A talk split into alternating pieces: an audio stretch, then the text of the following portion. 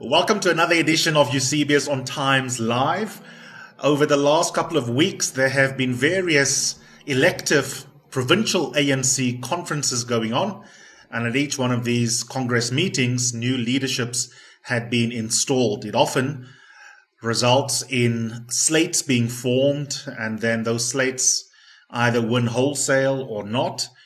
And in KwaZulu Natal, there was one such slate which decided to give itself a name, complete with regalia to go with it, and they called themselves the Taliban.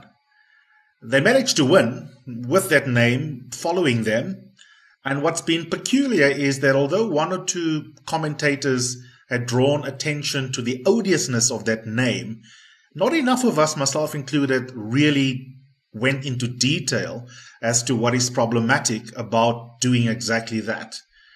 Uh, Chris Roper in the Arena Holding Stable, writing for Financial Mail, meditated on what's problematic about that in his column, which is worth checking out. And then someone else who had done so is Mavuso Msimang, who of course is an Umkhonto weSizwe and ANC veteran in an excellent piece that you can find on the Daily Maverick, a link of which I'll also include in the blurb accompanying this conversation. And although his piece was more wide ranging in analyzing a number of themes related to KZN politics, I particularly enjoyed the fact that whoever took the editorial decision decided to foreground in the headline of the piece and in the pullout quotes this particular element, the naming element. And I'd asked on that basis Mavuso to join me for a crisp conversation around language and why language matters.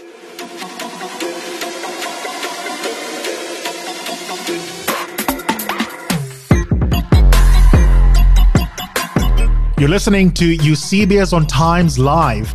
That's this latest podcast on Times Live. And it's me, Eusebius McKaiser, exploring the major issues of the week. That means you're going to hear a lot of law, politics, and ethics, how they intersect, and how important these stories are in the life of all South Africans. When people zone, their children must know these are sellouts. They put saliva on the paper. Mr. Julius Malema whispered and said, Sing it, sing it. And then they shared that zone. No, I'm not going to apologize. Can I have my iPad, please?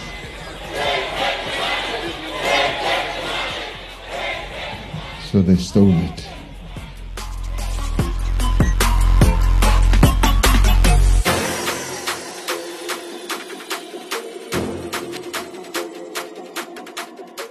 Mavuso, thanks so much for making time for me, even though it is a Saturday afternoon that we are recording this during. Thank you very much for the invitation. I look forward to our conversation.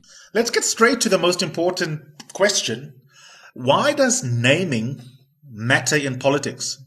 Oh, it's extremely important anywhere. In politics, because it uh, places you ideologically in a particular context. Uh, it uh, says something about your your beliefs, uh, your belief systems. It, it, characterizes who you want the public to know you to be. So, so it's absolutely important. I mean, if I were to say, sorry for that, uh, and the Jesus Christ Party, people associate that with religion or the um, traditional uh, movements, or and so, then they get the understanding of the values that you um, associate with your name. When I decide then to form a faction or a political movement or party, and I call myself the Taliban formation of a particular grouping within the African National Congress, what does that conjure for you? Well, it conjures a very um, disturbing image, to be honest with you. Uh, the a well, first of all, who are the Taliban? This is a um, movement in um, sect or religious movement in uh, Afghanistan, uh, which um, fought uh, against American occupation, but whose beliefs are very misogynist. They do not believe that women matter. Um, they should not find work outside the workplace, uh, outside the home. Uh, the girl child must not go to school, need not go to school beyond the sixth grade. And just generally, women must not be in politics. So that's their attitude to women. Now, for an organization like the ANC, which uh, claims um, uh, not just non racialism, but also gender sensitivity, it, it's absolutely astounding that anybody would want to use a name like that and belong to the African National Congress and participate in its executive uh, councils. Yeah, I found it disturbing. One of the members of the faction had the following to say about how they had arrived at that particular name. If you read uh, about the, the history of the Taliban, you, you then begin to establish and appreciate the fact that they they're a grouping that uh, arises out of uh, extreme uh, injustices following uh, the lack of an ability by an official or supposed official uh, state to establish a consistent uh, rule of law uh, following the Afghan uh, war that took place uh, from 1978 till 1992. Mm. Now, within the South African context and, and in the context of what we are faced with both in the ANC and in the country, uh, and uh, more particularly within the context of, of, of, of, KZN, the Taliban, the Taliban's are a grouping of comrades who espouse a genuine uh, renewal of the African National Congress, a renewal of the ANC that is not anchored on perjury of comrades, a renewal of the ANC that does not have a, a head of state and the president of the ANC whom, for instance, uh, during during last year, uh, uh riots uh, in, in, July, who, who, puts out very dangerous statements to say uh, it's ethnic it's ethnic mobilization. Mm. because the issue that we're faced with within the ANC is that you have a grouping of people whom identify and purport themselves to be flag bearers of the ANC renew, of the ANC's unity and renewal program Yet, if you zoom closer to them, they are the most unscrupulous characters. And that is the type of the injustice. If you are to then uh, want to understand what necessitates the the, the, the, grouping or the establishment of the so-called the Taliban's within the KZN context that we ought not to have a situation where we're led uh, at the at the top uh, of the of, of, of the ANC by a volunteer in chief who then uh, when there are challenges identifies that they are there are, there are ethnic mobilizations, yet there are underlying social injustices, matters of inequality, socio-economic uh, injustice that must be dealt with. But he chooses to abdicate his responsibility by wanting to reduce the entire, uh, uh, or rather the, the, the, whole spectrum of the challenges that we're faced with yeah. to that. Yeah. So the Taliban's are, are a fresh, a fresh, a breath of fresh air yeah. a grouping of comrades who are former leaders of the ANC uh, youth league in the main, and comrades uh, who are still young, whom uh, have a zeal to really do justice in terms of transforming and changing the material conditions of the people of KwaZulu Natal. Mavuso, the clip that I've just played is basically of one of the faction members positively associating themselves with the history of the Taliban as being a really energetic movement with a sense of purpose and intentionality around fighting for the state. And they see themselves as doing that in fighting, I guess, a kind of clawback of what they see as the ANC slipping away from forces of good and the state also slipping away from forces of good. Do you think that's ironic when you call yourself the Taliban, or do you understand the idea of fighting for the state and fighting for the ANC? Well, well, well. You know, um, there is an embarrassment of choices of revolutionary names, names of resistance organizations. In Latin America, uh, you know, Uruguay, Tupamaros, name them, and in the Middle East, and perhaps elsewhere as well, where people have put up a spirited fight, not only against a reactionary government, as they thought it would be, but also, say, an imperialist power like the United States, who have giving it, um, taking it upon themselves to go all over the world and establish and prop up regimes. There is a whole lot of very fiercely revolutionary organization movements whose names these people might have adopted if that's the message they wanted to associate with their name. Now, you cannot ignore the fact that what I described a little earlier about the properties, about the characteristics of the um, Taliban. What do you make of that? How does it jibe with the people that uh, uh, really would not like to see uh, women oppression? Uh, an organization, let's look at this. Uh, you're talking about people who belong to an organization. How do they reconcile that and the self pronounced uh, commitment of the organization to um, anti misogynism? So there, there is a serious contradiction. Actually, it uh, it makes to me absolutely no sense at all that you would single out an organization out of very many who fought good causes, if that's what you think you're doing, and seek and find one that is so uh, negative, that is so uh, bound. The problem for the ANC and therefore for society, because the ANC is, is a huge social movement within society is that this would be embarrassing, but not massively embarrassing, if the Taliban, as a faction in KZN, didn't win and didn't gain traction and was lampooned by the party, by delegates, by branches, by cartoonists, and by the highest leadership structures of the African National Congress. But they won. And so I switched on the telly, and you have a faithful, thoughtful, brilliant woman cadre in someone like Phoebe Potgieter telling us that they are seriously debating at Nasrec changing the threshold criteria for what it means to be an ANC member so that you don't just pay 20 Rand a year and Bob's your uncle. And I think to myself, how on earth can I take that seriously as a member of the public, as a voter, as a citizen? Mavuso, if the very people that are present at Nasrec, in between shopping at Sandton City, are the ones that think naming yourself after the Taliban is not problematic. And that's by way of asking you this more pointed question. What does it say about the ANC in terms of political culture that you can name yourself the Taliban and it hardly causes any discussion? No, this is extremely, extremely, it's extremely worrying that this uh, comment, I, I didn't take note of that. I did. I was conscious of the fact that there's been very little comment uh, on this um, uh, nomenclature.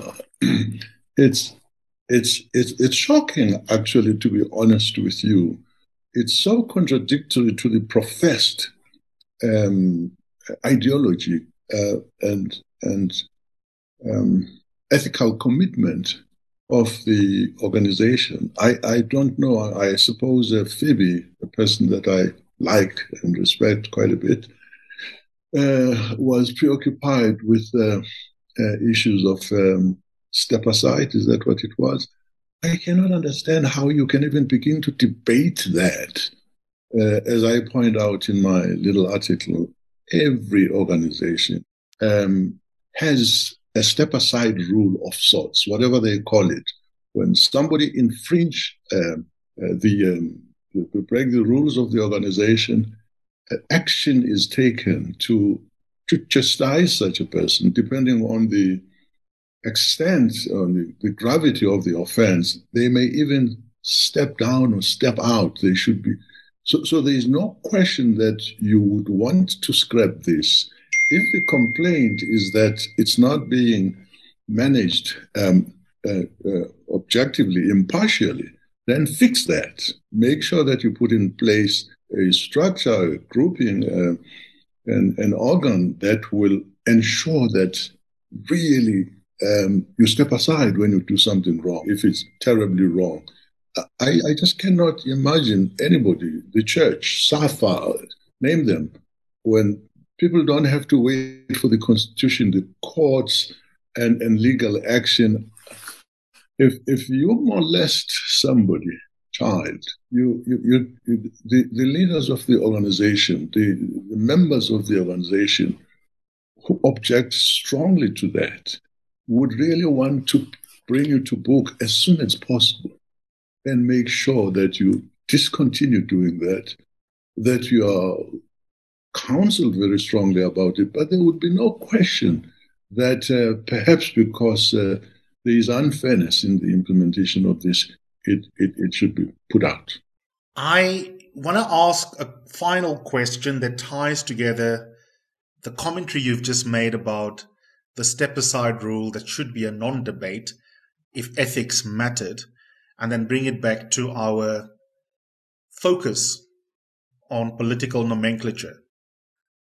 It seems to me, and I said this in a previous, the last, in fact, episode of Eusebius on Times Live, that the ANC core organization doesn't take for granted that ethics matter. And if there's a debate about whether ethical leadership is a necessary criterion for being elected as a leader and being seconded into the state, where you will have massive constitutional powers that you can use nefariously if you are not ethical, then it shouldn't be surprising then that what people wear, what songs they sing, what chants they come up with, what slogans they spray paint, that they do so without having any regard for whether or not they are being ethical in their choices of words on their t-shirt, in the colorful song choices, in a plenary session, or how you name your particular slate. And I guess my final question to you is a combination of a diagnostic one and a forward looking one in terms of just at the level of affect, how you are feeling about your organization. Does it have the capacity intellectually, morally, and politically to really take seriously what we spoke about in the last 20 minutes and to redirect towards its best historical self? Or do you think that it's run out of ethical steam? It's very, very difficult to defend a theoretical position that the ANC is capable of uh, taking a strong moral stand on issues of this nature. yes, we proclaim that, but for the past so many years, we've had at leadership level persons who have, about whom books are written on corruption. So and so is corrupt, and you know, uh, uh, and these uh, allegations, uh, public, are, are, not are not challenged, um, and yet these people are kept in their positions. And more alarmingly, uh, and in relation to the so-called step aside thing, when somebody says, "Wait a minute," there is this very serious, serious allegation which is causing serious problems to the image of the organization because there's the whole thing about step aside. You don't want to tarnish the organization that you belong to, even more so the one that you lead. So we have been led by people who have argued that, uh, you know, well, maybe until you are charged, uh, it's okay. Don't uh, you don't have to step aside. You know, I can understand some of the difficulties in the execution of what was a resolution meant to ensure that ethical standards are adhered to. So, Ace Magashule, for instance, says, like all citizens in South Africa, the Constitution allows me to be a free person until I'm found guilty. So the lack of understanding at that level of issues ethical and issues legal is really shocking. And such a person continues and draws large groups of supporters. But why is that the case? I really think what has really hit the African National Congress is the lack of political education, um, uh, which which is not to say propaganda or anything but civic education, political education, to let people understand uh, how organizations uh, are run. Uh, that, that you cannot be in leadership. You know, if somebody were to say Mavuso uh, is found to have stolen and it seemed to be said credibly, I would really want to say, I will show you that you're talking nonsense. But rather than tarnish the image of the African National Congress, I'll stand aside. And if I can marshal resources, funds, I will sue you for defamation of character. But So much do I respect my organization that I don't want to be the story when I stand in front of people talking about what's going on uh, in the African National Congress. It's a lapse, it's a neglect uh, that is costing the African National Congress very much in terms of uh, support by people respected it so much. ANC has produced two uh, Peace Prize winners, and that has to do with ethics. Um, there are many others who may not have attained that kind of uh, um, uh, reward. But the fact of the matter is that you've got very highly respected people in the Sisulus and, and many others. And, and you, you listened to them and you followed them more because you respected the position, uh, their position on, on issues ethical. Absolutely. We're going to leave it there. And I know many ANC leaders follow this podcast. I hope that they will dispassionately reflect on your remarks, which I think are crucial, both for the short term electoral interests of the party and the medium to long term interests of the country, given that the ANC remains, for better or worse, an important player within the body politic. Mavuso, thank you so much, as always, for making time for me and sharing your incisive remarks. Deeply appreciated. Thanks very much for the invitation, uh, Eusebius. Continue with uh, this job, which is controversial but very necessary, I'm telling you. Cheers. Thanks.